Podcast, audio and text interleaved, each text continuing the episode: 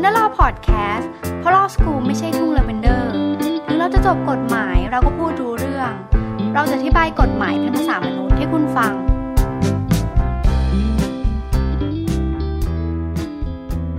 สวัสดีครับวันนี้เราอยู่กันตอนที่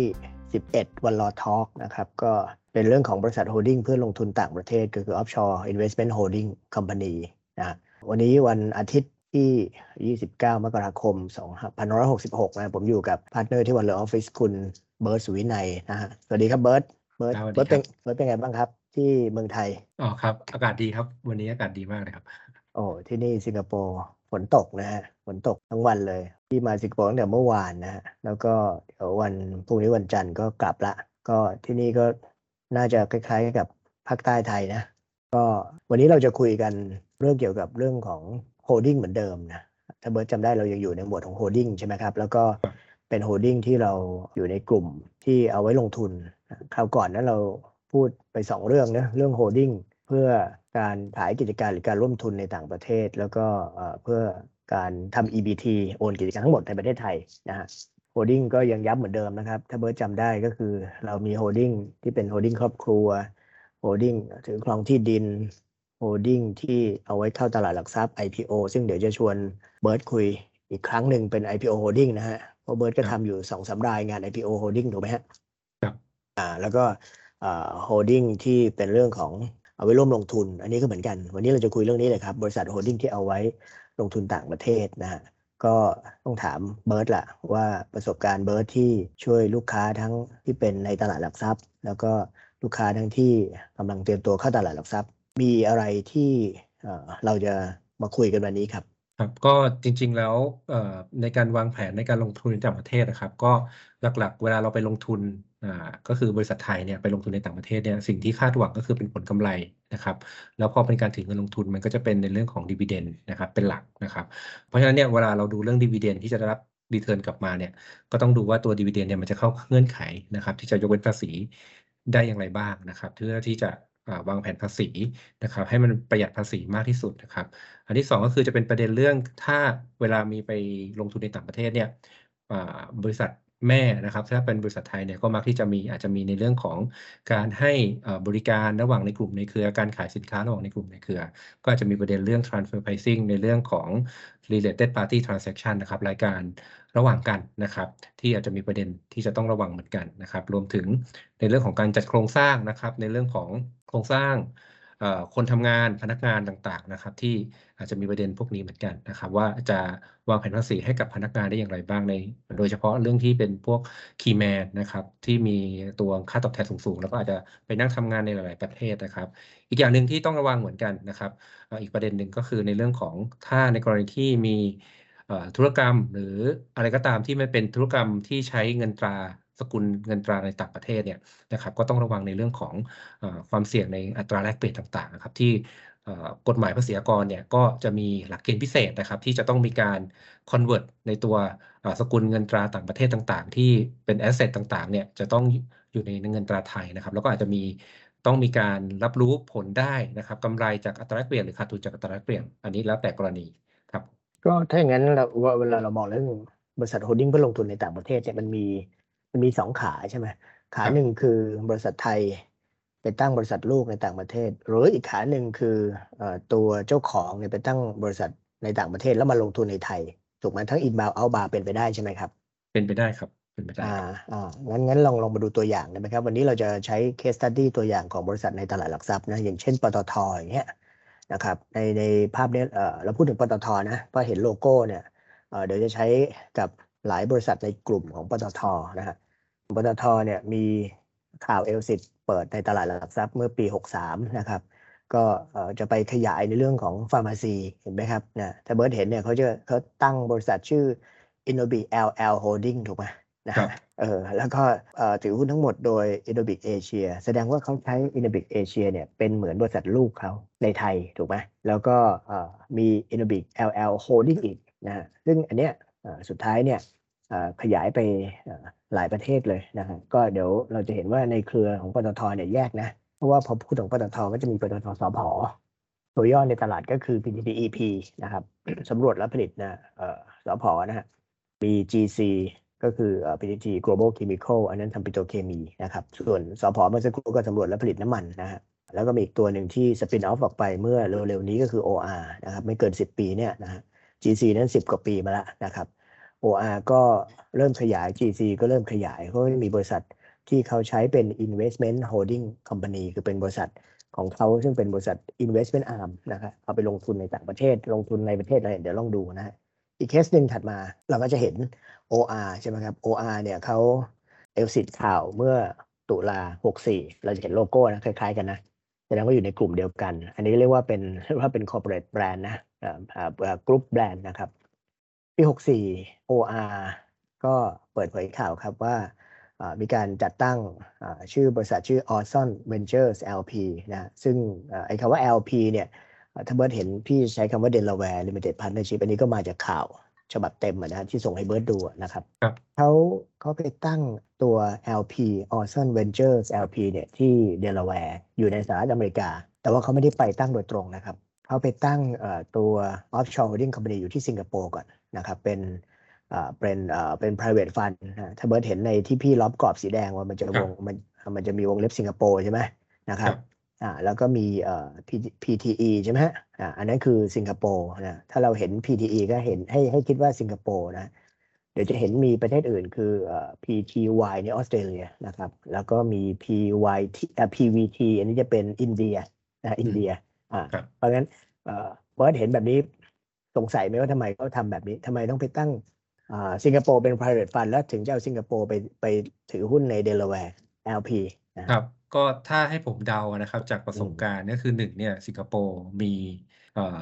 อนุสัญญาภาษีซ้อน เครือข่ายอนุสัญญาภาษีซ้อนที่ค่อนข้างมากเยอะมากในหลายหลากหลายประเทศมากๆอะนะครับ อันนี้อันที่หนึ่งเพราะฉะนั้นเนี่ยการที่จะใช้สิงคโปร์เป็น investment arm ไปกระจายการลงทุนในในหลาย ๆ ประเทศเนี่ยก็สามารถที่จะใช้สิทธิ์ benefit under ตัว DTA อนุสัญญาภาษีซ้อนได้ได้ได้ค่อนข้างครอบคลุมนะครับ อันที่สองก็คือเป็นเรื่องของกฎหมายภายในของสิงคโปร์เอง ที่กรณีที่ในการขายหุ้นนะครับ ได้รับ capital gain นะครับรวมถึงตัวเงินปันผลจากเงินลงทุนต่าง ๆ เนี่ยที่เป็น offshore source income เนี่ยครับก็จะยกเว้นภาษีในกฎหมายตามกฎหมายภาษีของประเทศสิงคโปร์ นะครับก็จะใช้ช่องเนี้ยครับในการที่จะวางแผนภาษีนะครับ เพื่อให้เกิดประโยชน์ในประสิทธิภาพในการอ่าวางแผนภาษีได้ได้มากที่สุดนะครับ ในการลงทุนครับผมอืมนั่นหมายความว่าเขาก็เตรียม exit ใช่ไหมเพราะถ้าดูแล้วเนี่ยเอ่อการลงทุนในสตาร์ทอัพมีตั้งแต่ exit มีตั้งแต่เอาอ่าไปเข้าตลาดหลักทรัพย์ครับเอ่อถ้าถ้าเป็นอเมริกาเนี่ยก็ไม่ยากที่จะเข้า NASDAQ นะครับ หรือไม่ก็เข้าเอ่อ NYSE New York Stock Exchange นะฮะเพราะงั้นการที่เข้าไปแบบนี้เนี่ยแสดงว่า OR อ่าอาจจะวิ่งคู่ขนานไปกับอ่าแม่ใหญ่ของตัวเองใช่ไหมคือปตทเมื่อสักครู่ที่เราคุยกันใช่ไหมครับ แล้วก็ครับถ้าเบิร์ดดูในล้อมกรอบสีแดงเนี่ยไอ้คำว่า 500 สตาร์ทอัพเนี่ยเอ่อน่าสนใจนะ เพราะว่านี่ครับมันเป็นเป็นสตาร์ทอัพระดับโลกเลยนะครับ แล้วก็จะจะเรียกว่าอเมริกาก็เป็นจะเป็นที่ที่เอ่อกำเนิดในเรื่องของสตาร์ทอัพทั้งหลายนะฮะเอ่อ ไม่ว่าจะเป็นใน Silicon Valley ที่ของไทยก็จะมีคุณกระทิงใช่ไหมที่เคยทำงานอยู่ที่นั่น แล้วก็ตอนนี้ก็ไปอืมอยู่ในกลุ่มของกสิกรไทย KBTG นะฮะตัวนี้ก็น่าสนใจแล้วแล้วทำไมทำไมก็ต้องมาเปิดเผยด้วย สงสัยไหมทำไมเมื่อกี้ปตทบอกว่าขยาย offshore expansion pharmacy แล้วก็ OR คือลูกเนี่ยเอ่อทำไมต้องมาเปิดเผยด้วยอ่าแล้วก็เอ่อการเปิดเผยแบบเนี้ยเพราะอะไรสงสัยไหมฮะไม่ใช่เรื่องภาษีนะ เป็นเรื่องเป็นเรื่องของความเสี่ยงเสี่ยงครับเป็นเรื่องเป็นเรื่องในตลาดหลักทรัพย์เป็นเรื่องความเสี่ยง เพราะว่าถ้าเกิดไปในระดับโลกแบบนี้แล้วไปสูญเสียมาเอ่อเช่นไปลงทุนแล้วขาดทุนก็ต้องเปิดเผย ที่ผ่านมาในช่วงโควิดสองสามปีเนี่ยเราจะเห็นว่าหลายบริษัทที่ไปลงทุนต่างประเทศเลิกก็มีนะ เลิกก็มีแจ้งเลิกนะฮะการแจ้งเลิกก็ต้องแจ้งอ่าถ้าไม่เลิกอาจจะอ่าสูญเสียไปมากกว่านี้ loss มากกว่านี้หรือไม่ก็มีคดีความนะครับ เพราะฉะนั้นการ การเปิดเผยนี่สำคัญ บริษัทในตลาดหลักทรัพย์ใครจะเข้าตลาดหลักทรัพย์เรื่องเปิดเผย disclosure requirement มีแน่นอนนะครับลองดูตัวอย่างหน้าถัดไปอะครับ อันนี้ไม่พูดไม่ได้ SCG packaging นะฮะเราเห็นโครงสร้างที่ล้อมกรอบสีแดงๆเบิร์ดเห็นนะครับครับทางฝั่งฝั่งซ้ายเนี่ยฝั่งซ้ายจะเป็นอินโดนีเซียนะฮะฝั่งอ่าตรงแถวที่สองเนี่ยคอลัมน์ที่สองจะเป็นเวียดนามนะครับ ล้วนใช้บริษัทในสิงคโปร์ทั้งสิ้นเลย สังเกตไหมมีครับมีลงท้ายว่า PTE หมดเลยเห็นไหมที่พี่ล้อมกรอบสีแดงไว้นะครับ เออ อันนี้เนี่ยทำไมต้องให้เอ่อตัวตัวสิงคโปร์เนี่ยเป็นเหมือน regional office ยังไงก็ไม่รู้ใช่ไหมเพราะอะไรอะครับ ที่นั่นก็มีมีของดีอะไรอะได้ยินว่าในอดีตมีมี regional operating headquarter ใช่ไหมแล้วตอนหลังก็เป็นมีเอ่อ ROH อะไรของเขาเนี่ยนะครับ วันนี้ของไทยเราก็มีเหมือนกันถูกไหมฮะ ครับ ของไทยก็มีเบิร์ดดูทางขวาสิเอ่อมี training center เห็นไหมฮะอืมครับสีส้มๆ อื่นๆ เนี่ยนะบริษัทเล็กๆเนี่ยเป็น training center เรื่อง packaging เนี่ย อันนี้เบิร์ดมองว่าไงทำไมเขาถึงใช้เอ่อสิงคโปร์เอ่อก็เอ่อเข้าใจว่าเอ่อตัวเอ่อด้วยเหตุผลเมื่อสักครู่ด้วยอะนะครับ ก็คือเป็นเรื่องอนุสัญญาภาษีซ้อนเอ่อเครือข่ายอะนะครับที่มีครอบคลุมแล้วก็ในในเรื่องของ exit strategy รวมถึง dividend ที่จะได้รับนะครับเข้ามา ที่ถือว่าเป็น offshore source income จะได้ยกเว้นภาษีนะครับ แล้วก็อย่างที่พี่หนึ่งอธิบายเมื่อสักครู่นะครับ เข้าใจว่าของของทางสิงคโปร์เนี่ย ก็มีสิทธิประโยชน์ในเรื่องของการเป็นเอ่อ regional headquarter นะครับ ที่จะให้สิทธิประโยชน์ในทางภาษีอากรนะครับ ก็จะให้ถือว่าสิงคโปร์เนี่ยเป็นฮับในการที่จะทำในเรื่องของ back office service รวมถึงตัว training ตัวบัญชี HR IT ต่างๆ นะครับ ก็คิดว่าน่าจะเอ่อตัวเนี้ยเขาก็น่าจะให้สิทธิประโยชน์คล้ายๆกับบ้านเราเหมือนกันนะครับ จริงๆ แล้วบ้านเราเนี่ย ไปเอาคอนเซปต์ของเขามาด้วยซ้ำนะครับโอเค ซึ่งเดี๋ยวเราจะคุยเรื่องนี้กันตอนท้ายนะครับ มาขมวดกันตอนท้ายคราวนี้พอมองสิงคโปร์เนี่ยพอไปยกตัวอย่างเทียบกับปตทเทียบกับ SCG นะฮะตัวนี้คือ SCG Packaging นะก็คือเรื่องอะไรที่เป็นกระดาษ เรื่องอะไรที่เป็น printing เรื่องอะไรที่เป็นฟิล์มไปหมดเลยนะครับจำได้ว่าเมื่อปลายปีที่แล้ว เบิร์ดช่วยลูกค้ารายหนึ่งใช่ไหม นะฮะเป็น printing house เหมือนกันใช่ไหมครับ ที่มีเอ่อการเอ่อขายกิจการบางส่วนใช่ไหมเป็นการขาย asset ให้กับทาง SCG Packaging ไปเอออันนี้พอจะเล่าให้ฟังเท่าที่เปิดเผยได้ไหมครับ เพราะข่าวมันเอลซิดไปในตลาดหลักทรัพย์ละครับก็เอ่อเคสนั้นจะเป็นเรื่องของการขายแบบแอสเซทแบบปกติอะนะครับ ไม่ได้ใช้เครื่องมือที่ยกเว้นภาษีอะไรนะครับ ก็เป็นการขายตรงๆ แล้วก็ก็เป็นดีล M&A แบบแบบซื้อหน่วยธุรกิจนะครับ ซื้อเป็นจะเรียกว่า partial เอ่อ business transfer ก็ก็ใช่ในแง่ของในแง่ของการซื้อธุรกิจ แต่ว่าจะไม่ได้ apply สิทธิ์ในเรื่องของ partial business transfer ตามตามที่สรรพากรอนุญาตนะครับครับก็อันนั้นก็คือใช้ราคาตลาดมีการตีราคามูลค่าขึ้นมา แล้วก็มีการก็คือบริษัทโอนขาย asset ต่างๆ ไม่ว่าจะเป็นเครื่องจักรไม่ว่าจะเป็นเอ่อตัวเอ่อวัตถุดิบนะครับ raw material นะครับตัวสต็อกคงเหลืออะไรพวกนี้นะครับก็โอนไปทั้งหมดรวมถึงทำสัญญาโอนพนักงานที่เกี่ยวข้องไปด้วยครับนั่นหมายความว่าต้อง mark to market ตัวราใช่คา value ของ asset ขึ้นไปให้มันเป็นใช่ครับแฟร์ถูกไหมฮะเพราะว่าต้องครับเอ่อตัว SCG Packaging เขาอยู่ในตลาดหลักทรัพย์เวลาซื้อก็ตกลงที่ราคาแฟร์นะแต่ว่าถ้าเป็นพนักงานเนี่ยเขาไม่ได้อยู่ในงบดุลเนี่ยแล้วพนักงานครับเนี่ยตีตีราคายังไง ครับ ก็เอ่อตัวพนักงานเนี่ยก็คิดว่าน่าจะต้องตีเอ่อในลักษณะที่เป็น going concern ทั้งหมดนะครับ ในลักษณะที่เป็นหน่วยธุรกิจไปเลย ส่วนพนักงานเนี่ยในการทำสัญญาโอนพนักงานก็ก็ทำตามตามสัญญาโอนพนักงานปกติครับ ก็แสดงว่ามีกฎหมายแรงงานเข้ามาเกี่ยวข้องใช่ครัใช่บ ไหมฮะ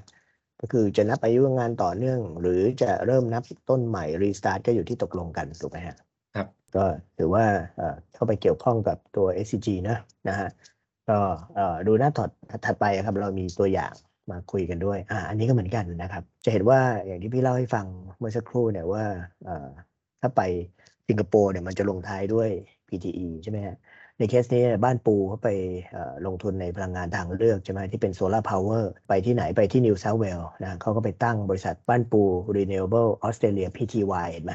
นะฮะ PTY คือตัวย่อที่เป็นบริษัทที่ตั้งใน ในออสเตรเลียนะเดี๋ยวถ้าไปอินโดนีเซียมันจะขึ้นต้นด้วย PT นะฮะครับขึ้นต้นด้วย PT แล้วไปทางฝั่งยุโรปก็จะมี GmbH เยอรมันหรือสวิตเซอร์แลนด์เนี่ยเราก็พอจะเอ่อคลำทางได้อะครันะบว่าเขาไปครัที่บไหนนะฮะอันนี้สิ่งที่น่าสนใจเบิร์ดดูสิครับ ว่าเอ่อพอ PTY ออสเตรเลียตั้งขึ้นมาเนี่ยปรากฏว่าไอ้เจ้าเอ่อ PTY เนี่ยเอ่อเขา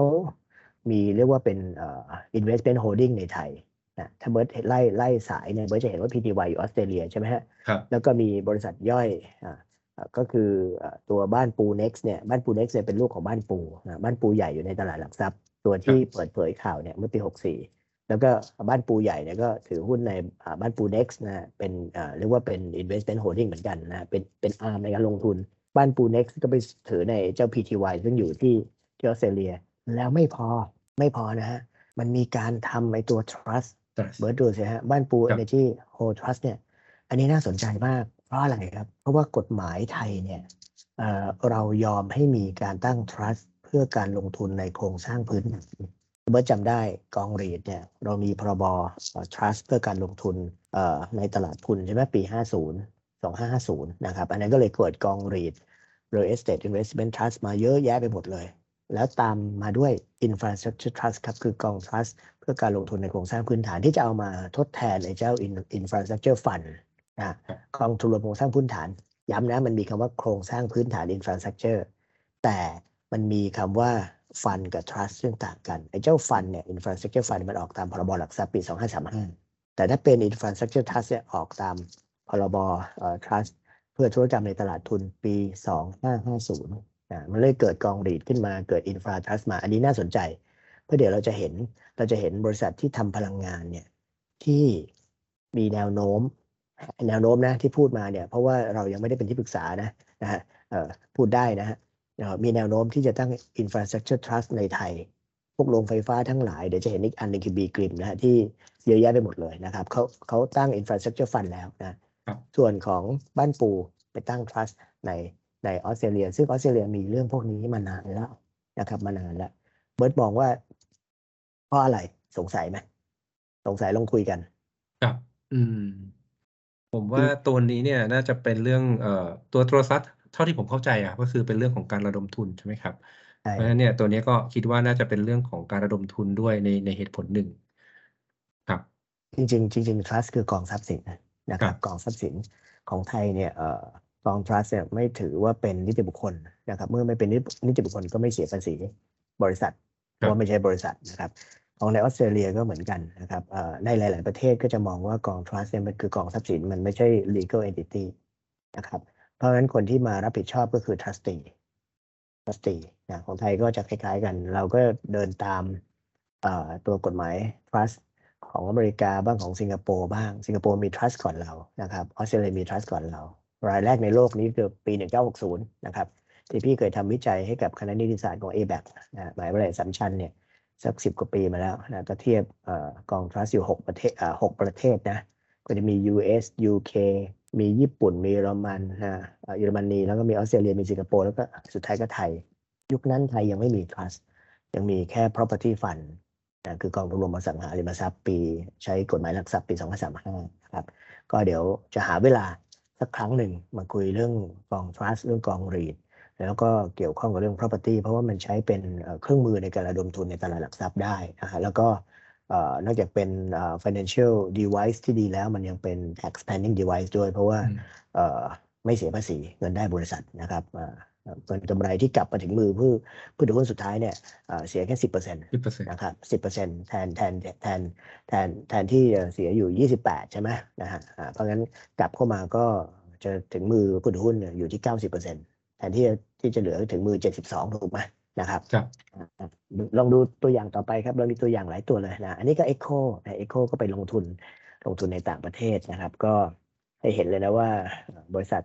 ที่เขาไปลงทุนถ้าเบิร์ตเห็น LLC LP เลยอ่าเนี่ยให้สันนิษฐานไว้เลยว่าไปไกลถึงอเมริกานะครับไปไกลถึงอเมริกานะก็เอ็กโคก็เป็นพลังงานนะครับสงสัยไหมครับว่าทำไมพลังงานถึงอยู่ในไทยไม่ได้ต้องออกข้างนอกอะไรรู้ป่ะเพราะว่าทุกคนหนีตายหมดถ้าเราเห็นข่าวคราวที่แล้วที่เราคุยกันว่าเอสโซขายให้บางจากใช่ไหมเพราะเอสโซเนี่ยเขารู้เลยว่า พวกออยพวกแก๊สปิโตรเลียมเนี่ยมันจะอยู่ยากละ คนก็มาสนใจเรื่องพลังงานทางเลือกหรือ EV เพราะงั้นบริษัทพลังงานทั้งหลายของไทยเนี่ยหวตัวทันแล้วออกไปก่อน ออกไปก่อนเราจะเห็นบ้านปูออกไปแล้วนะฮะเราจะเห็นปตทออกไปแล้วปตทก็มามาทำเรื่องนอนออยใช่ไหมเยอะเลยเห็นไหมครับแม้แต่ปตทเองก็ไปทำเรื่อง pharmacy นะฮะไปทำเรื่อง food ไปทำเรื่องอะไรเยอะแยะเลยนะครับ EGCO ก็อีกอันหนึ่งเป็นพลังงานนะดูต่อนะครับมีเคสอีกนะฮะอันนี้ บริษัทชื่อชื่อ TTA ในตลาดหลักทรัพย์ตัวนี้น่าสนใจนะเป็นเป็นบริษัทจดทะเบียนในตลาดหลักทรัพย์ที่ไม่มีเจ้าภาพคือไม่มีผู้ถือหุ้นใหญ่นะแล้วก็ตอนหลังคุณกึ้งก็คือคุณเฉลิมชัยมหากิจศิริเนี่ยก็เข้าไปซื้อแล้วก็เข้าไปบริหารจัดการและเปลี่ยนให้ TTA ที่เป็นสายการเดินเรือ ก็ไปทำธุรกิจอื่นเลยนะฮะก็การเปลี่ยนแปลงนี้ถือว่าดีเลยแหละเพราะว่ามันมันเกิดความหลากหลายในเชิงธุรกิจ แทนที่จะเสี่ยงกับเรื่องสายการเดินเรืออย่างเดียว ซึ่งพึ่งพาเรื่องน้ำมันถูกไหมกับพึ่งพาเรื่องเฟรดเรื่องอะไรเนี่ยเขาก็มาทำเรื่องเรื่องอะไรครับ ทางฝั่งนะเบิร์ดดูทางฝั่งซ้ายซ้ายสุดใช่ไหมยังเดินเรืออยู่นะนะฮะเอ่อแล้วก็เอ่อตรงถัดมาสีฟ้าเนี่ยก็ยังเป็นธุรกิจที่ให้บริการนอกชายฝั่งใช่ใช่ไหมครับนะพวก management พวกคนเอ่อลูกเรืออะไรทั้งหลาย แล้วก็มาเรื่อคงรับการเกษตรเขามีทำปุ๋ยด้วยนะนะฮะแล้วก็มาเรื่องพลังงาน แล้วก็ไปเรื่องอื่นๆเยอะแยะเลยนะฮะ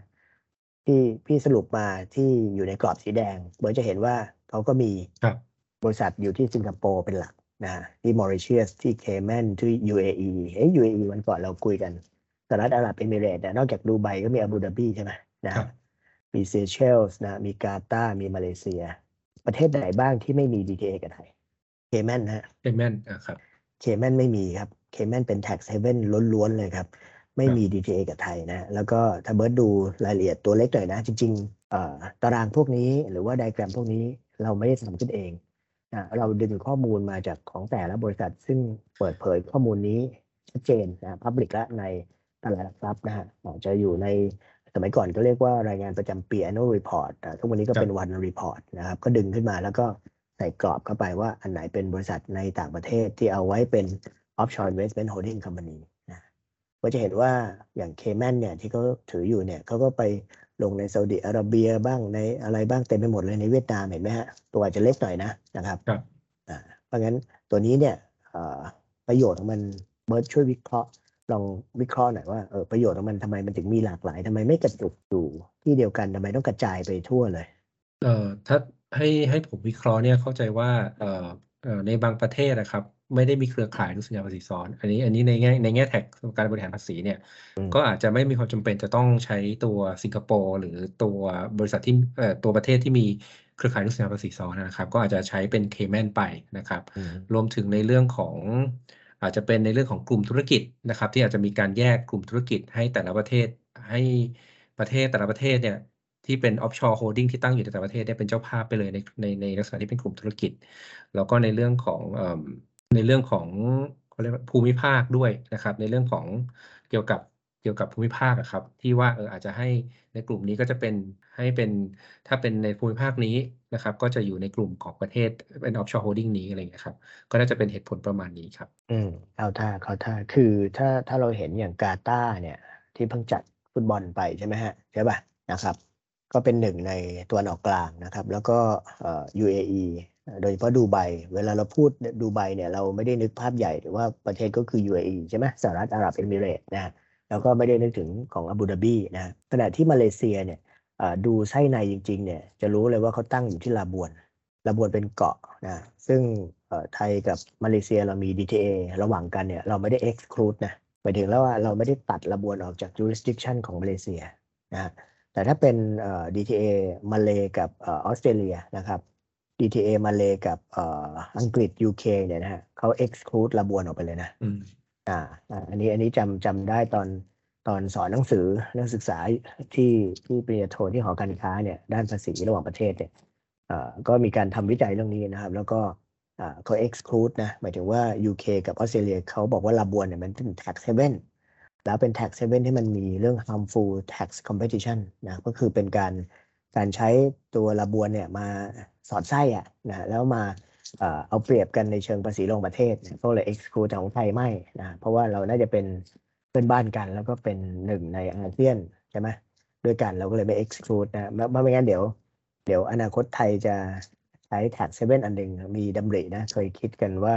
เราจะใช้ภูเก็ตเป็น tax haven คอ๋อล้ายๆลาบวนอ่าเดี๋ยวจะโดนโดนเอาคืนบ้างไงนะครับแต่จริงๆจริงๆเอ่อ tax haven ที่เขาใช้เนี่ยเขาจะไม่ใช้ไม่ใช้กับเกาะที่เป็นเมืองท่องเที่ยว ครับนะเพราะเมืองท่องเที่ยวมันมีรายได้มันมีเอ่อมีความร่ำรวยมีมีเศรษฐกิจดีอยู่แล้ว ก็จะเอาตัว tax haven ไปใช้กับประเทศที่มันเอ่อไม่มีไม่มีความเจริญอย่างเช่นเอ่อที่ที่มีแต่โขดหินมีแต่ทรายแบบนี้นะฮะ อะก็ก็จะไม่ไม่ไม่ใช้นะฮะก็แต่ความคิดนี้ก็เข้าใจว่าเงียบไปแล้วนะครับ เงียบไปแล้วอะเป็นดำริจากกระทรวงการคลังจำได้เคยคุยกับ ผู้บริหารกระทรวงการคลังของไทยเนี่ยอยู่อยู่ช่วงหนึ่งเมื่อก่อนช่วงโควิดนะครับนะอันนี้ก็เป็นตัวอย่างให้ดูลองดูสไลด์หน้าถัดไปครับ อ่า อันนี้น่าสนใจอืม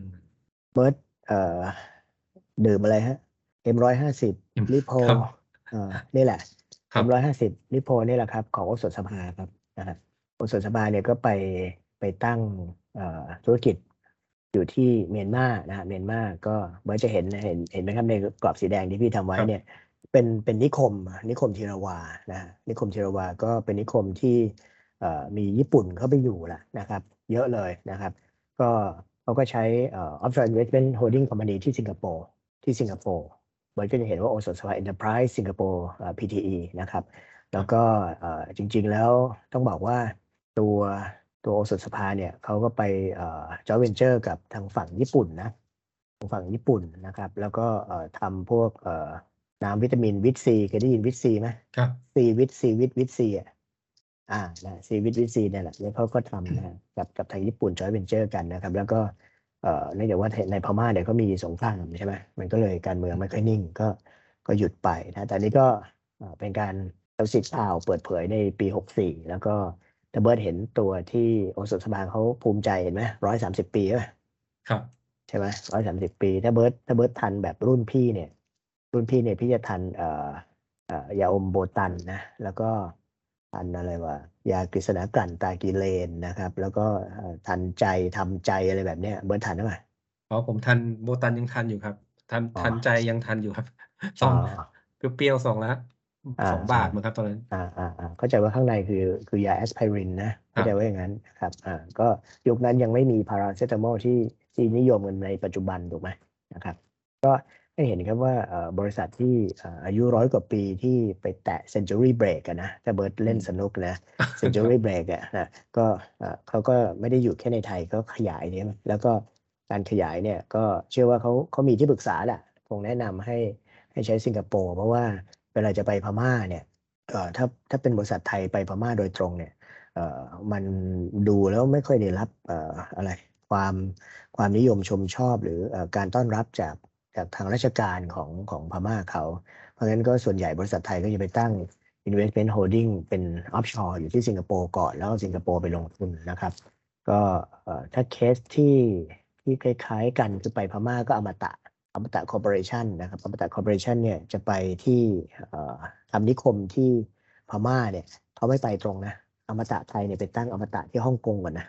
อืมแล้วก็อมตะรับฮ่องกงถึงจะไปไปไปที่ไปที่พม่านะเข้าใจว่าทางอ่าอมตะเนี่ยเขามองว่าไปตั้งอมตะฮ่องกงเนี่ยคงไปดึงนักลงทุนจากไต้หวันจากจีนจากอะไรเนี่ยเข้ามาที่ที่พม่านะเพราะว่าจิรวาเอ่อในพม่าถือว่าเป็นนิคมที่ไม่ได้ใหญ่นะถ้าเทียบกับอ่า Dawei Dawei ที่มันกำลังจะเกิดแต่ยังไม่ได้เกิดสักที Dawei คือทวายครับทวายทวายคือทางฝั่งไทยตอนนั้นก็จะถ้าถ้าเบิร์ดจำได้ย้อนประวัติศาสตร์ไปเนี่ยเอ่อกลุ่มอิตาเลียนไทยเดเวล็อปเมนต์ ITD เนี่ยก็ถึงขนาดที่จะมีเอ่อธุรกิจที่ไปลงที่นั่นเลยนะก็จะเป็นนิคมใหญ่นะครับ ก็เอ่อตอนนี้พอโควิดมาการเมืองมามันก็เลยไม่ได้เกิดตรงนั้นนะครับก็เดี๋ยวดูเคสถัดไปนะครับ อันนี้ครับเบิร์ดบิ๊กเบิร์ดดูเบิร์ดดูนะบีกริมครับ บีกริมเนี่ยเอ่อเป็นธุรกิจยา เป็นธุรกิจยาที่มาจากเยอรมนีนะยาฝรั่งเลยล่ะนะเข้ามาในประเทศไทยในสมัยราชสำนักยุครสี่รห้าต่อเนื่องกันแหละนะแล้วก็อยู่มาร้อยกว่าปีร้อยกว่าปีนะจากยาวันนี้เอ่อแปลงร่างกลายพันธุ์ไปเป็นพลังงาน เป็นพลังงานแล้วก็ครับเอ่อถ้าเบิร์ดเห็นที่พี่ล้อมกรอบสีแดงเนี่ยเอ่อเบิร์ดจะเห็นว่านี่คือบริษัทที่อยู่ต่างประเทศทั้งสิ้นนะครับ แล้วก็ เอ่อเขาก็จะมี offshore holding อยู่ที่มาเลเซีย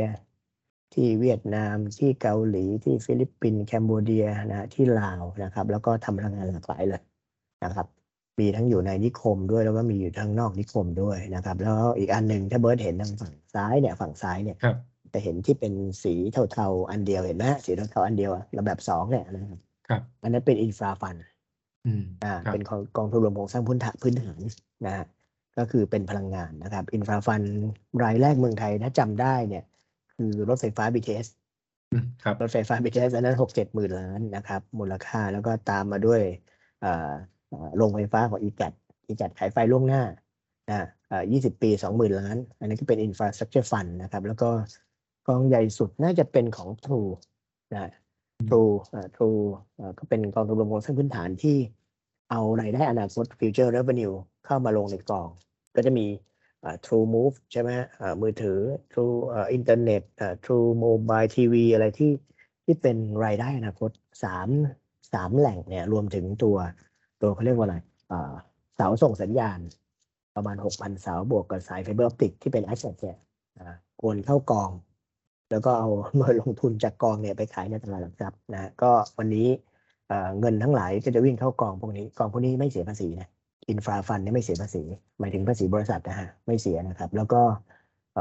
ในกฎหมายภาษีที่ออกเนี่ยผู้ที่ถือหน่วยลงทุนอินฟราฟันเนี่ยได้รับยกเว้นภาษี 10%จากเอ่อส่วนแบ่งกำไร ต้องเรียกว่าส่วนแบ่งกำไร เพราะว่าไม่ใช่หุ้นเมื่อไม่ใช่หุ้นก็ไม่ใช่เงินปันผลอ่าในยกเว้น 10 ปีข้อดีคือตรงนี้นะครับ อันนี้ก็ในที่สุดก็เดี๋ยวคงคงถูกเปลี่ยนไปเป็น infrastructure trust หมดนะครับ เหมือนคล้ายๆกับ property fund ในสมัยก่อนก็ ถูกเอ่อภาษีนะฮะเอ่อเหมือนบีบบีบทางอ้อมให้กลายเป็นกอง REIT ใช่ไหม real estate investment trust ครับนะครับอันนี้เบิร์ดเบิร์ดดูบีกริมแล้วเบิร์ดว่ามันซับซ้อนไหมครับก็เอ่อเข้าใจว่าตัวพอมันเป็นบริษัทพลังงานนะครับ มันน่าจะมีเรื่องนอกจากเรื่องภาษีอากรนะครับ แล้วก็เรื่องเรื่องต่างๆ ที่ที่อธิบายไปช่วงต้นนะครับ ของเคสอื่นๆเนี่ยเอ่อในเรื่องของถ้ามันเป็นเรื่องบริเอ่อธุรกิจพลังงานเนี่ยมันอาจจะมีในเรื่องของเอ่อ ข้อจำกัดในการประกอบธุรกิจในแต่ละประเทศ เพราะฉะนั้นเนี่ยมันก็เลยอาจจะต้องมีการจัดโครงสร้างในลักษณะที่เป็นคล้าย ๆ เป็นเป็นโฮดดิ้งนะครับ โดยอาจจะเป็น JV Holding ก่อน เพื่อให้มันเป็นให้มันมีเข้าเกณฑ์ในการที่จะสามารถไปลงทุนประกอบธุรกิจพลังงานในในแต่ละประเทศได้นะครับ ผมเข้าใจว่าอย่างเช่นลาวอย่างเงี้ยครับคืออาจจะมี requirement ว่าจะต้องเป็นเป็นเป็นนักลงทุนที่ถือว่าเป็นบริษัทที่เป็น สัญชาติลาวเท่านั้นอะไรเงี้ยครับเพราะฉะนั้นอาจจะต้องเป็นการจัด JV กับ partner ในแต่ละประเทศนั้นๆด้วยนะครับอืมก็เลยอาจจะมีโครงสร้างที่ค่อนข้างซับซ้อนเหมือนกัน อีกเรื่องหนึ่งน่าจะเป็นเรื่องของ finance ด้วยนะครับครับเพราะว่าไปไปทำเรื่องพลังงานแบบนี้เนี่ยเอ่อถ้าเป็นอะไรที่มันเป็น green field ซึ่งก็ไม่น่าจะใช่ green field คือสร้างใหม่ใช่ไหม ซึ่งต้องใช้เงิน แต่ถ้าเป็น brown field ก็คือไปต่อยอดหรือไม่ก็อะไรที่มันแบบเอา grand opening ไปแล้วก็ต้องมีเรื่อง renovation เรื่อง renovate ตรงนี้ต้องใช้เงินครับพอพอใช้เงินปั๊บเนี่ยการที่พึ่งพาเอ่อหุ้นส่วนในท้องถิ่น local partner เนี่ยมันก็คือทำให้สามารถใช้ local finance ได้ด้วยครับใช่ไหมอืมแล้วก็เอา asset ตัวนั้นแหละไปทำ asset financing ต่อ ก็คือไปเป็นหลักประกันทางโน้น แล้วก็เอ่อเอา future revenue มาใช้ประโยชน์ได้ใช่ไหมรายได้อนาคตเพ ราะว่าเพราะว่าพลังงานส่วนใหญ่เนี่ยมันถูกรัฐควบคุมถูกไหมฮะของไทยก็ควบคุมควบคุมโดยหน่วยงานของรัฐที่เป็นเรื่องพลังงานใช่ไหมแล้วก็เอ่อถ้าเราทำเรื่องพลังงานแล้วเราสามารถขายให้กับรัฐได้มันก็ค่อนข้างมั่นคงเพราะงั้นมันก็เป็นหลักประกันทางการเงินที่ดี อันนี้ก็เป็นอีกอันหนึ่งที่เหตุผลว่าทำไมก็ถึงมีมีการแยกแบบนี้อ่าอีกอีกอันหนึ่งถ้าเบิร์ตจำได้ก็คือเอาไว้ใช้ exit ใช่ไหมเวใช่ลาใช่ขายครับเออใช่ครับทำทำไมทำไมถึงมันต้องแยกแบบนี้ฮะ exit มันเป็นยังไงอะเบิร์ตก็มีคำถามจากลูกค้าเหมือนกันถูกไหมครับ ครับ ก็ถ้ามีการแยก entity อ่าในส่วนที่เป็น holding แต่ละ holding ครับก็คือ โดยปกติแล้วโดย nature ครับ เข้าใจว่าในมักจะมีโครงสร้างในลักษณะที่ว่าถ้าเป็นโรงไฟฟ้าเนี่ยก็คือหนึ่งโรงไฟฟ้าหนึ่งบริษัท เพราะฉะนั้นเนี่ยเวลาเราจะ exit เนี่ยก็สมมติว่าจะขายโรงไฟฟ้าทั้งโรงเนี่ยก็คือเป็นการขายหุ้นออกไป ซึ่งการขายหุ้นมันก็จะง่ายกว่าอยู่แล้ว กับมากง่ายกว่าการขาย asset อยู่แล้วครับ เพราะฉะนั้นเนี่ย เอ่อมักก็เลยมักจะมีโครงสร้างในลักษณะที่เป็นเป็นเป็นโฮดดิ้งแล้วก็จะมีตัวย่อยๆ ลงมานะครับ ในลักษณะที่เป็นโรงไฟฟ้าต่างๆ ในแต่ละโรงอยู่แล้วครับ นั่นหมายความว่าถ้าขายก็ขายเป็นพวงไปเลยใช่ไหมขายเป็นใช่พวงคเหรัมืบอนเหมือนพวกองุ่นนะนะเออครับผมใช่ไหมเออขายแล้วถ้าเงินไม่เอากลับเข้าไทยภาษีเสียไหมฮะเอ่อ ขายแล้วถ้าเงินไม่กลับเข้าไทยเอ่อใช่ใช่มี offshore financial parking เอาเก็บเงินไว้ที่เอ่อเช่นอยู่ที่เอ่อ regional อยู่ที่สิงคโปร์เป็นอ่าฮับครับเก็บครับไว้ก็คืถูอกไหมถ้าฮะถ้าใช้ตัวตัวโฮดดิ้งขายที่มันเป็นพวงองุ่นอย่างที่ที่พี่หนึ่งบอกนะครับอืมก็คือถ้าใช้สิงคโปร์เนี่ยก็คือเป็นวางแผน exit strategy ไว้เลยก็คือตัว capital gain ไม่ต้องเสีย ถ้าเกิดเข้าเกณฑ์ตามที่กฎหมายภายในสิงคโปร์แล้วก็เอาเงินไม่ได้เอาเข้าไทยอีกเนี่ย ก็คือไม่ได้จ่ายปันผลขึ้นมาที่ประเทศไทยก็เอ่อ ก็อาจจะไม่ต้องก็ไม่ต้องเสียเพราะว่าประเทศไทยยังไม่ถือว่าได้รับเงินได้อยู่แล้วครับ อืมอันนั้นในแง่ภาษีแต่ในแง่บัญชีเนี่ยถ้าบริษัทอ่าบีกริมเนี่ยก็เป็นบริษัทมหาชนจดทะเบียนในตลาดหลักทรัพย์ครับในงบการเงินเขามันต้องใช้อ่าการ consolidate ไอตัวงบการเงินรวมขึ้นมาอยู่แล้วถูกไหมฮะครับอ่าเพราะงั้นถ้าบริษัทในเครือต่างประเทศเขาขายได้มีกำไร ถึงแม้ไม่นำเงินเข้ามาภาษีไม่เสีย แต่ว่าในแง่ครับ accounting ใช่บัญชี อ่ารับใช่ไหมรู้ เออรับรู้เป็ financial น performance อยู่แล้ว ใช่ใช่ใช่ครับเป็นเป็นผลกำไรในทางบัญชีแหละนะครับ เพราะงั้นในแง่งบการเงินรวมเอ่อตามมาตรฐานเขาจะว่าฉบับที่ 10 ในเรื่อง consolidation งบการเงินรวมเนี่ยก็ในแง่บัญชีของบริษัทมหาชนก็จะได้ประโยชน์อะในแง่ภาษีก็ไม่มีถูกไหมฮะอันนี่คือเรื่องการวางแผนนะนะครับหน้าถัดไปเราเห็นอย่างอันนี้คือเอ่อ R&B Food RBF นะครับ RBF ก็เป็นบริษัทที่เพิ่งเข้าตลาดหลักทรัพย์ไปได้ไม่เกิน 10 ปีอะนะน่าจะอยู่ก่อนโควิดสักสองสามปีนะครับอ่านะครับ ก็เป็นธุรกิจที่น่าสนใจนะนะฮะก็พอเข้าตลาดหลักทรัพย์ไปปั๊บเอ่อซัพพลายเออร์ของ RBF เนี่ย R&B Food เนี่ยที่เป็นญี่ปุ่นก็ขอเข้ามาซื้อหุ้น แต่แต่ซื้อได้แค่นิดเดียวเองวันนี้ถือแค่สามเปอร์เซ็นต์นะฮะแล้วก็ขอ board seat หนึ่งที่ก็จะเห็นว่ามีชื่อเอ่อกรรมการชาวญี่ปุ่นหนึ่งคนอยู่ในบอร์ดของ RBF ด้วย แล้วก็ หลังจากนั้นเกิดอะไรขึ้นครับไทยยูเนียนฮะไทยยูเนียนทียูฟู้ดเนี่ยนะฮะเข้าไปลงทุนที่ RBF เนี่ยสิบเปอร์เซ็นต์สิบเปอร์เซ็นต์น่าสนใจนะเบิร์ดคิดดูนะบริษัท RBF เนี่ยทุนจดทะเบียนสองพันล้านนะตอน IPO เนี่ยทุนจดทะเบียนสองพันล้านนะสิ่งที่เขาทำในสไลด์ที่เขาเปิดเอลซิตมาตั้งแต่ปี63เนี่ยช่วงก่อนโควิดหน่อยๆเนี่ยนะฮะกุมภาใช่ไหมนะครับก็ไปตั้งบริษัทที่สิงคโปร์ ทำแลบนะครับทำแลบนะชื่อ RB Food Supply สิงคโปร์นะก็เอ่อน่าสนใจตรงที่ว่าทำไมไม่ตั้งในไทย เออ ตั้งในไทยถ้าได้ผลงานออกมาเนี่ยเอ่อเอามาขายหรือเอาไปไลเส้นเนี่ย BOI ส่งเสริมการลงทุนด้วยทำไมไม่ไม่ตั้งในไทย อันนี้ลองตั้งข้อสังเกตหรือใส่ข้อสันนิษฐานไปหน่อยทำไมต้องไปตั้งแลบอยู่ที่ที่สิงคโปร์เป็นออฟชอร์แลบครับเออผมตั้งข้อสันนิษฐานว่า สิงคโปร์ก็ก็อาจจะมีการส่งเสริมในลักษณะที่เป็น R&D นะครับ อาจจะมีสิทธิประโยชน์นะครับ อันนี้เป็นแค่ข้อข้อสังเกตนะครับ แต่ว่าอีกอีกข้อหนึ่งนะครับที่ที่คิดว่าน่าจะน่าจะเป็นสิทธิประโยชน์ในทางภาษีก็คือ ถ้าเป็นกรณีที่เอ่อเป็น offshore source income นะครับ ตรงนั้นเขาก็จะยกเว้นภาษีอยู่แล้ว นั่นหมายความว่าเป็นไปได้สูงว่า RBF จะใช้สิงคโปร์แลบนี้เป็นที่ที่ ก็บรายได้ไว้ที่นั่น หรือใช้ครับเป็น IP House หรือเป็นเอ่อ IP เอ่อ company ถูกไหมใช่ครับอ่าเพราะว่าพอทำแลบออกมาแล้วเช่นเอ่อวิจัยพวกเอ่อกลิ่นอาหาร อย่างเช่น บางคนไม่กินเนื้ออ่าแต่อยากจะลองกินเนื้อแต่ไม่กินก็ทำกลิ่นอาหารนะหรือเอ่อพี่เนี่ยชอบกินน้ำพริกแมงดาใช่ไหมอ่าแมงดานาเนี่ยหายากใช่ไหมอ่ามีครับกลิ่นกลิ่นแมงดาทำได้นะครับอ่า หรือโลกวันนี้พูดกันถึง plant-based ใช่ไหมที่พี่เพิ่งแชร์แชร์ข่าวไปให้อะนะครับ ว่าเออคนจะกินนมวัวกินเนื้อสัตว์น้อยลงจะกิน plant-based มากขึ้นนะครับเอ่อคู่ขนานกับเรื่องแมลงถ้าเบิร์ดจำได้เดี๋ยวมีบริษัทไฮโซทำแมลงครับทอดทำแมลงเอ่อที่เป็น product ของเขาเนี่ยจะเข้าตลาดหลักทรัพย์เนี่ยนะฮะอันนี้ก็น่าสนใจว่าเขาก็จะใช้เอ่อสิงคโปร์เนี่ยเป็น offshore วิจัยอะไรได้ คิดสูตรอะไรได้ จดสิทธิบัตรอะไรได้ ทำอะไร trade secret ได้ก็มีโน้ตฮาวก็ชาร์จไปครับทั่วทั่วโลกรวมถึงไทยถูกไหมใช่ครับ อันนี้น่าสนใจอ่ามันวางแผนภาษีได้ด้วยนะฮะแล้วก็ในสิงคโปร์ก็ส่งเสริมในธุรกิจที่เป็น S curve ครับหรือสตาร์ทอัพหรือสตาร์ทอัพนะอันนี้ก็น่าสนใจว่าเออทำไมเขาถึงไปใช้สิงคโปร์อันนี้ฟังดูแล้วประเทศไทยก็ต้องแข่งขันให้ได้นะนะครับแข่งขันให้ได้โอเคอ่าเบิร์ดมีอะไรเพิ่มเติมไหมจะได้ไปหน้าถัดไปครับอ่าตอนนี้ก็ยังไม่มีครับผม ดูอืมดูหน้าถัดไปครับ อันนี้เป็นของเอ่อบริษัท IB Food IB ให้ดูครับอ่าอันเมื่อกี้ข่าวเอลซิดเขาครับมาได้ดูครับว่าเขาไปอยู่ที่ไหนบ้าง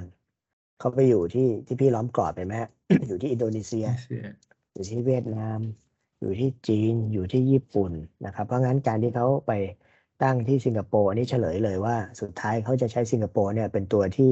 เอ่อเก็บพวกค่า license ค่าโน้ตฮาวใช่ไหม มาจากเอ่อบริษัททั้งหลาย แล้วก็ต้องไม่ลืมนะครับ ถ้าเขามีไทยยูเนียนมาถือ 10%เนี่ยไทยยูเนียนเป็นบริษัทไทยนะเป็นธุรกิจครอบครัวที่ทำธุรกิจกันมา 6-70 ปีแล้วเริ่มตั้งแต่สะพานปลาแถวแถวเอ่อวัดสุทธิอะอ่าแถวแถวอะไรแถวยานาวาวัดสุทธิเนี่ยนะแล้วก็เข้าตลาดหลักทรัพย์ไทยยูเนียนก็ไปซื้อ Chicken of the Sea นะครับเอ่อเป็นเบอร์หนึ่งเรื่องทูน่าแล้วก็ซื้อล่าสุดก็ไปซื้อเอ่อ Red Lobster นะที่เป็นร้านขายอาหารทะเล7-800สาขานะครับ ก็พวกนี้แสนล้านหมด หลักแสนล้านหมดเลยหมายหมายถึงมูลค่าธุรกิจนะ แล้วก็ล่าสุดเพิ่งเอา i-Tail i-Tail Corporation เป็นบริษัทลูกตัวย่อในตลาดคือ ITC เพิ่งจะ IPO เข้าไปนั่นก็อาหารสัตว์ที่ที่มูลค่าเป็นแสนล้านเหมือนกันสามตัวเนี่ยแสนล้าน เฉพาะไทยยูเนียนอย่างเดียวเนี่ย ตัวยอดขายรวมของปี 64 นะ เพราะว่ายังไม่เห็นปี 65 นะครับ 65 เดี๋ยวรอรอปลาย ปลายเดือนกุมภานะงบปีภายใน60วันก็น่าจะออกนะฮะปี64เนี่ยไทยยูเนียนเขาขายอยู่ประมาณแสนสี่หมื่นล้านบาททั่วโลกนะรายได้จากข้างนอก ข้างนอกไทยเนี่ยเก้าสิบเปอร์เซ็นของไทยอยู่แค่สิบเปอร์เซ็นเท่านั้นเอง ของไทยไทยยูเนียนก็ทำปลากระป๋องทูน่าซีเล็คถ้าเบิร์ดจำได้เบิร์ดเบิร์ดซื้อปลาทูน่าให้ลูกกินมีประโยชน์นะนะเอ่อในในน้ำมันในน้ำแร่อะไรพวกนี้มีประโยชน์ไทยยูเนียนมาลงทุนใน RBF เนี่ยสิบเปอร์เซ็นเพราะงั้นเนี่ยเอ่อก็ให้เห็นเลยว่ามันมีอิทธิพลของเอ่อเรียกว่าอะไรวัฒนธรรมองค์กรที่จะ go inter เพราะงั้นไม่แปลกที่ RBF เนี่ยเอ่อเข้า IPO ในตลาดหลักทรัพย์เมื่อสี่ห้าปีที่แล้วด้วยด้วยสองพันล้านทุนจดทะเบียนเนี่ยแล้วก็มีที่อินโดนีเซียมีที่เวียดนามมีที่จีนมีที่ญี่ปุ่นเนี่ยญี่ปุ่นเนี่ยก็ไปทำเอ่อเพชอะเอเพชฟู้ดอะอาครัหารบหมาอาหารแมวนะครับ แล้วก็เอ่อไม่รู้เบิร์ดเลี้ยงสัตว์ที่บ้านหรือเปล่าเลี้ยงอะไรบ้างครับ ถ้าถ้าเป็นที่บ้านต่างจังหวัดเลี้ยงเลี้ยงเลี้ยงสุนัขครับผม เลี้ยงหมา เออเลี้ยงหมาครับ เออเลี้ยงหมาเนี่ย อาหารหมาอาหารแมวเนี่ยกลายเป็นที่นิยมนะครับแล้วเราเห็นอย่างคอนโด อย่างคอนโดออริจินอ๋อเนี่ยเขาครับ เขาก็มีคอนโดเลี้ยงหมาแมวได้ใช่ไหมเพ t เฟรนลี่ครับใช่เอครับ อใช่ไหมอ่าคนคนเราเลี้ยงหมาแมวได้ แล้วก็เอ่อมูลค่าทางเศรษฐกิจของอาหารหมาอาหารแมวเนี่ยเอ่ออาหารแมวก็เอ่อขายได้ดีนะฮะแล้วก็เจ้าตลาดก็มีนะครับ ก็ เคยฟังเอ่อทางวิทยุเนี่ยทางราชการก็วิเคราะห์นะครับแล้วแนวโน้มเนี่ยคนก็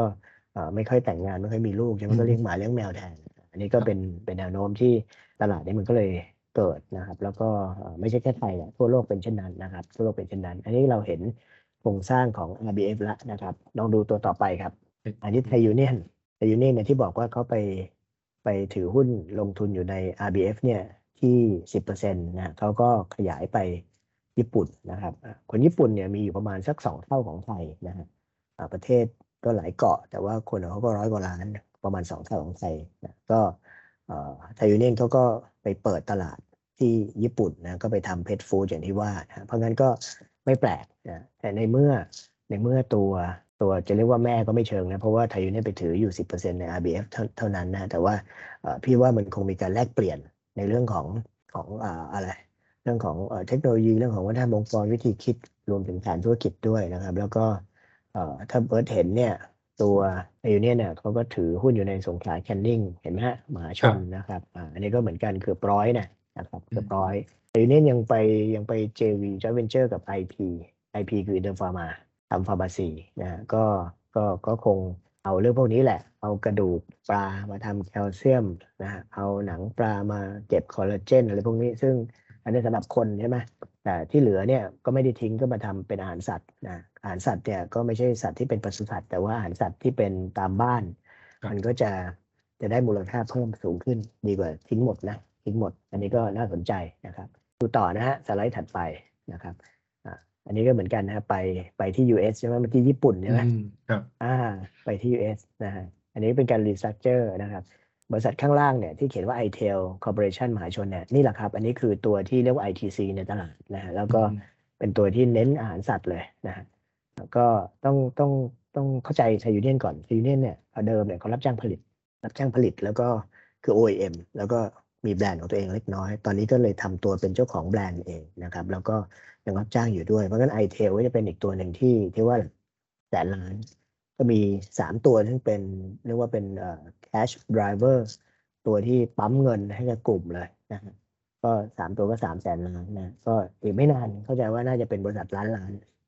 นะเป็นบริษัทล้านล้านเป็น trillion นะเป็นล้านล้านแล้วนะครับอะก็เขาก็ใช้ใช้เอ่อ offshore investment holding เหมือนกัน อันนี้ก็เป็นการปรับโครงสร้างจากที่ถืออยู่เดิมก็ให้ให้ตัวเอ่อ i-Tail เข้ามาเป็นคนขับเคลื่อนเรื่องพวกนี้ เพราะว่าเน้นอาหารสัตว์โดยเฉพาะ นะเอ๊ะมีตัวหนึ่งไม่เหรอที่เบิร์ดกำลังคุยอยู่กับรายหนึ่งที่จะ IPO เป็นอาหารสัตว์เหมือนกันใช่ไหมใช่ใช่ครับผมใช่ปะอันนั้นก็เอ่อคง go inter เหมือนกันนะครับ อันนี้ก็น่าสนใจนะฮะว่าเข้าตลาดหลักทรัพย์เนี่ย PE คือ price ราคาหุ้นต่อ earning น่าจะ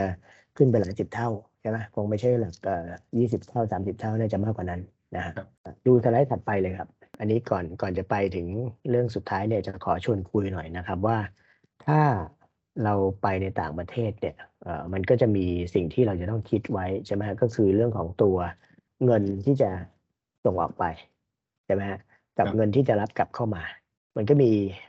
คำหนึ่งที่เราใช้กันมาตั้งแต่สมัยก่อนคือ ROH Regional Operating Headquarter อ่าสำนักงานปฏิบัติปฏิบัติการภูมิภาคใช่ไหมตรงๆเลย Regional Operating Headquarter สำนักงานปฏิบัติการภูมิภาคนะฮะซึ่งในสิงคโปร์มีในฟิลิปปินส์มี ในมาเลเซียเรียกว่า RHQ Regional Headquarter ซึ่งในที่สุดเราก็ปรับเปลี่ยนมาเป็น RHQ นะครับครับแล้วเมื่อเอ่อเมื่อก่อนโควิดเนี่ยก่อนโควิด เราก็ไปปรับเปลี่ยนเป็น IBC อันนี้เนี่ยคุยกับเบิร์ดเลยในฐานะที่เบิร์ดก็ทำเรื่อง IBC แล้วก็ช่วยลูกค้าในตลาดหลักทรัพย์ช่วยลูกค้าที่เป็นต่างชาตินะที่ไม่ได้อยู่ในตลาดหลักทรัพย์ไทย มาตั้ง IBC ในประเทศไทย มันเป็นยังไงครับ IBC IBC ก็จะเป็นบริษัทที่เอ่อ ทำเป็นบริษัทที่เน้นการให้บริการระหว่างในกลุ่มในเครือนะครับ แล้วก็ตัวเนี้ยตัวเราก็จะมีสิทธิประโยชน์ในการยกเว้นภาษีนะครับในการได้รับลดอัตราภาษีนะครับ ไม่ได้ยกเว้นเดิมจะมีการยกเว้นแต่ว่าปัจจุบันเนี่ยให้แค่ลดอัตรานะครับ ซึ่งอัตราก็คือเสีย8% 5% 3%นะครับ ตามเกณฑ์ที่ เป็นการตามเกณฑ์รายจ่ายนะครับของตัว IBC นะครับสำหรับกิจการเนี่ยก็จะมีในเรื่องของการเป็น back office service นะครับ เป็น support service นะครับเป็นที่เป็นการให้การสนับสนุนกับบริษัทในกลุ่มในเครือนะครับ ทั้งในประเทศและในต่างประเทศนะครับ รวมถึงเป็นการให้บริการที่เป็นในลักษณะที่เป็นการบริหารเงินตรานะครับ ที่เรียกว่า treasury center ด้วยนะครับ ก็รวมอยู่นะครับ ก็เป็นเป็นกิจกรรมหนึ่งที่ IBC สามารถดำเนินการได้ แล้วก็จะได้รับสิทธิประโยชน์นะครับ โดยการได้รับสิทธิประโยชน์เนี่ยในทางภาษีในการได้รับรับลดอัตรานะครับ ที่เป็นเป็นเงินได้จากกิจกรรม IBC ต่างๆนะครับเนี่ยทั้งหมดเนี่ย15รอบระยะเวลาบัญชีด้วยกันครับแล้วก็อาจจะมีสิทธิ์ในเรื่องของสิทธิ์ในเกี่ยวกับในเรื่องของพนักงานนะครับ ที่เป็นพนักงานชาวต่างชาตินะครับ ที่เป็นผู้มีถิ่นที่อยู่ ในประเทศไทยทำงานให้ IBC ก็จะได้รับลดอัตราภาษีด้วยเช่นกันนะครับ จากเดิมที่เสียเป็นอัตราก้าวหน้า ก็จะได้รับลดอ่าเป็นอัตราที่เป็นฟิกเลทนะครับเป็น15%ครับ ดังนั้นถ้าเอ่อครั้งเดี๋ยวหาเวลาคุยเรื่อง IBC โดยเฉพาะดีกว่า พี่เข้าใจครับว่าผม IBC เป็นบริษัทไทยใช่ไหมครับ จดทะเบียนในไทยทุนขั้นต่ำสิบล้านบาทนะฮะก็จดทะเบียนปกติที่กระทรวงพาณิชย์ถูกไหมฮะแล้วก็มีครับวัตถุประสงค์วัตถุประสงค์เขียนให้ชัดนะครับ ว่าทำต้อง IBC IBC ประกอบด้วยเข้าใจว่าสองสามเรื่องนะฮะอันที่หนึ่งก็คือ Service ใช่ไหมฮะครับที่ Service เฉพาะในกลุ่มในเครือ การจะเป็น Service ในกลุ่มในเครือก็ให้ดูความสัมพันธ์เรื่องการถือหุ้นถูกไหมฮะครับความสัมพันธ์เรื่องอ่าอำนาจควบคุมนะทั้งในประเทศต่างประเทศนะแล้วก็ให้ดูว่ามันเป็นทั้งบริษัทแม่ลูก บริษัทลูกแม่ ใช่ไหมแล้วก็บริษัทพี่น้องซึ่งเป็น sister company ได้หมดใช่ไหมฮะครับการถือหุ้นก็ถือหุ้นตามความหมายในประมวลรัษฎากรเพราะนี่เป็นเรื่องภาษีถูกไหมใช่ภาครับษีที่สรรพากรบอกว่าจะจะลดให้เนี่ยอ่าคือเดิมเนี่ยศูนย์สิบห้าปีก็ถูกต่างประเทศเขาบีบคอมาแหละว่าเฮ้ยประเทศไทยเนี่ยเหมือนไปเอาเปรียบอะใช่ไหมในเรื่องของ harmful tax competition ก็คือเอาเปรียบ คุณเล่นมาเอากฎหมายภายในของไทยเพื่อเก็บภาษีศูนย์แล้วก็ดึงต่างชาติเข้ามา ตอนนั้นก็ โอ้มีต่างชาติเข้ามาตั้ง ROH ในเมืองไทยเนี่ยเอ่ออยู่ประมาณสักร้อยกว่านะครับพี่ก็ยังช่วยบริษัทอย่างเกาหลีและ LG ช่วยเกาหลี LG อืมตั้งตั้งตัวตตอนนั้นก็เป็น R- ROH ในไทยนะทำเรื่อง advertise ให้กลุ่มอย่างเดียวครับให้ให้เฉพาะในเครือในกลุ่มนะตอนนั้นก็เอ่อรายได้ของเขา LG เนี่ยทำโฆษณาให้กับกลุ่มอย่างเดียวเนี่ยหมื่นกว่าล้านต่อปีนะครับเป็นวันต่อปีก็มีเอ่อรายได้จากเอ่อสิงคโปร์ด้วยเขาย้ายออริ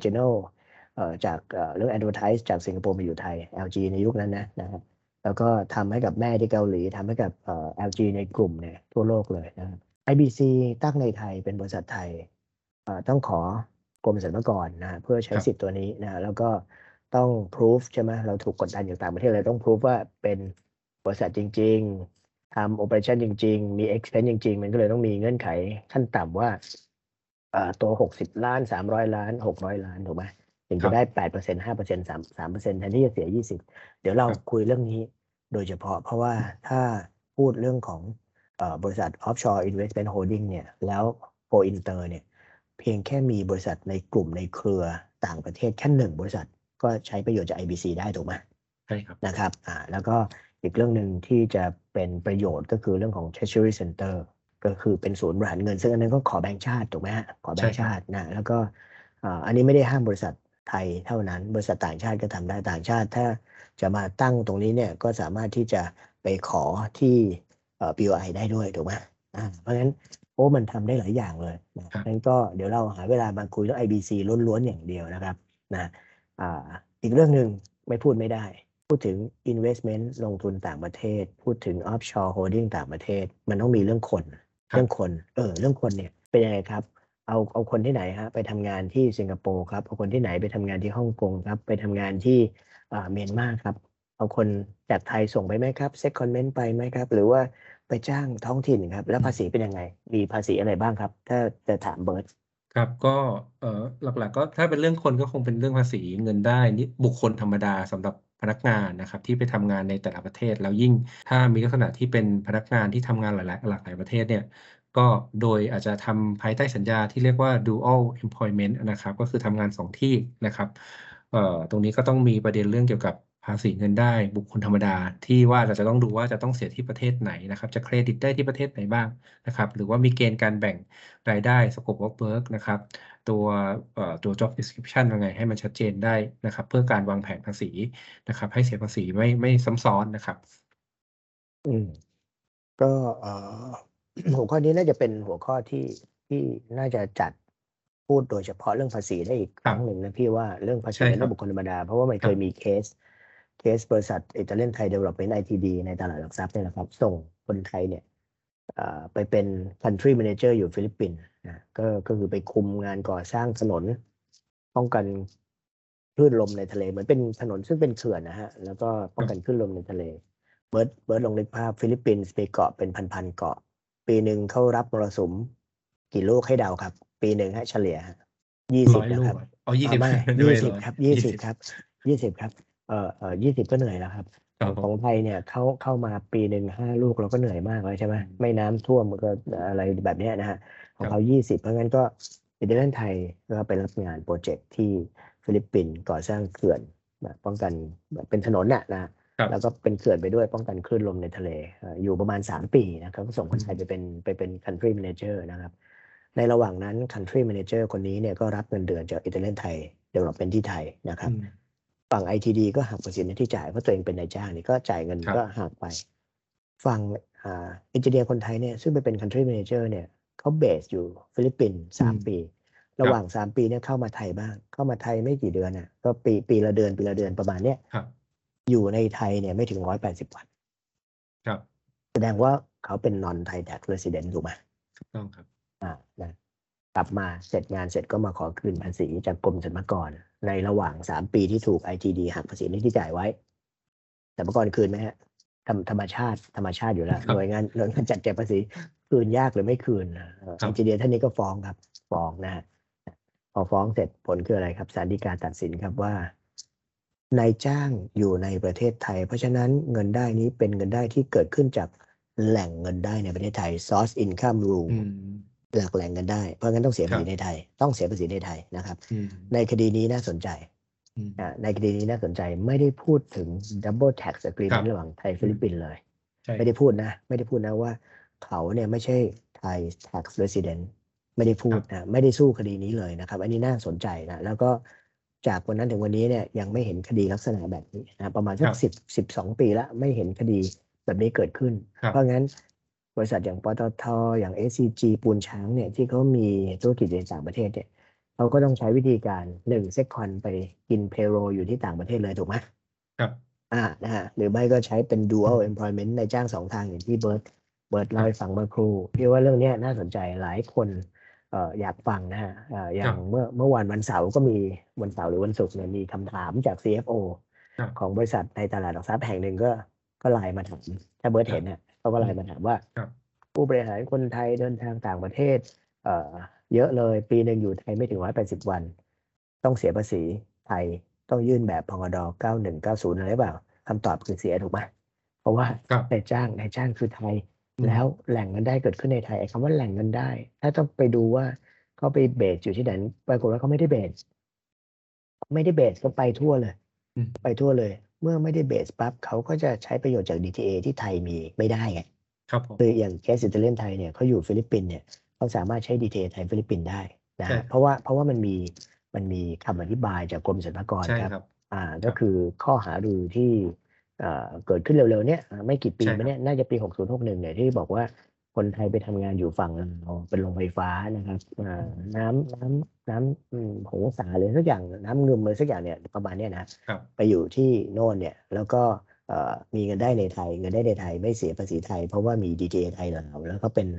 เป็น tax resident ในลาวไม่ใช่ในไทย เพราะฉะนั้นไทยเก็บภาษีไม่ได้ อันนี้น่าสนใจนะฮะเดี๋ยวใช่ครับ เดี๋ยวทิ้งไว้เป็นอะไร เป็นหัวเชื้อไว้ก่อนนะครับคนฟังคนฟังจะได้ติดตามว่าเออในครั้งต่อๆไป วันนี้เราคุยกันเรื่องกลุ่มของบริษัท holding ใช่ไหมก็ขยายไปเรื่อยนะอ่าตอนนี้เป็นตอนที่ 11 ยังไม่จบ เดี๋ยวเอ่อครั้งต่อไปจะเป็นบริษัท holding ในประเทศไทย เพื่อเอาไปลงทุนไปจอยเวนเจอร์เดี๋ยวจะชวนเบิร์ดคุยด้วยนะครับ แล้วก็ครับเอ่อเราก็ยังอยู่ในกลุ่มของ holding ไปเรื่อยๆ สักสักยี่สิบตอนนะครับ แล้วก็จากนั้นเดี๋ยวก็จะเป็นกลุ่มอื่น ๆ ที่พี่เตรียมหัวข้อไว้แล้วนะครับ มีเป็นสิบกลุ่ม ครับ หนึ่งในนั้นคือเรื่องภาษี และภาษีมีเรื่องหลากหลาย มีเคส อืมสตัดดี้มีเรื่องอะไรในตลาดหลักทรัพย์มาให้ศึกษานะครับอ่าถึงตรงนี้ตรงนี้ก็เข้าไปร่วมชั่วโมงแล้วนะครับเบิร์ตมีอะไรจะสรุปไหมอ่าที่เขานิยมกันเป็นอะไร key takeaway ใช่ไหมนะฮะว่าครับ อ่าบริษัทอ่าลงทุนบริษัทโฮลดิ้งเพื่อการลงทุนในต่างประเทศ offshore investment holding มีอะไรครับจะฝากไว้ไหมครับ ครับก็เอ่อสำหรับ การพิจารณานะครับในเรื่องของการจัดตั้งบริษัท offshore investment holding อะครับเพื่อเป็น investment arm ในการในการลงทุนในในในในต่างประเทศนะครับเนี่ยคิดว่าตัว key takeaway หลักๆเนี่ยก็น่าจะเป็นเรื่องของการพิจารณานะครับหนึ่งก็คือตัวกฎหมายภายในของแต่ละประเทศที่เราจะใช้นะครับในการวางแผนนะครับ โดยอย่างที่พี่หนึ่งบอกนะครับว่าเราต้องดูทั้งในเรื่องของเงินเข้าและเงินออกนะครับ ก็เงินเข้าก็คือในเรื่องของดีเวเดนนะครับ เงินออกก็อาจจะเป็นในเรื่องของอการนำเงินไปลงทุนต่ออะไรพวกนี้นะครับ รวมถึงการให้กู้ยืมหรืออะไร หรือเป็นรายจ่ายอะไรก็ตามเนี่ยนะครับ รวมถึงในเรื่องของ exit strategy ด้วยนะครับ ว่าจะจัดตั้งประเทศไหนที่มันจะได้รับสิทธิประโยชน์ในเรื่องพวกนี้นะครับ ในเรื่องที่เป็นเรื่องเกี่ยวกับการลงทุนเนี่ยได้ได้ได้อย่างเหมาะสมที่สุดนะครับ แล้วก็อีกอัน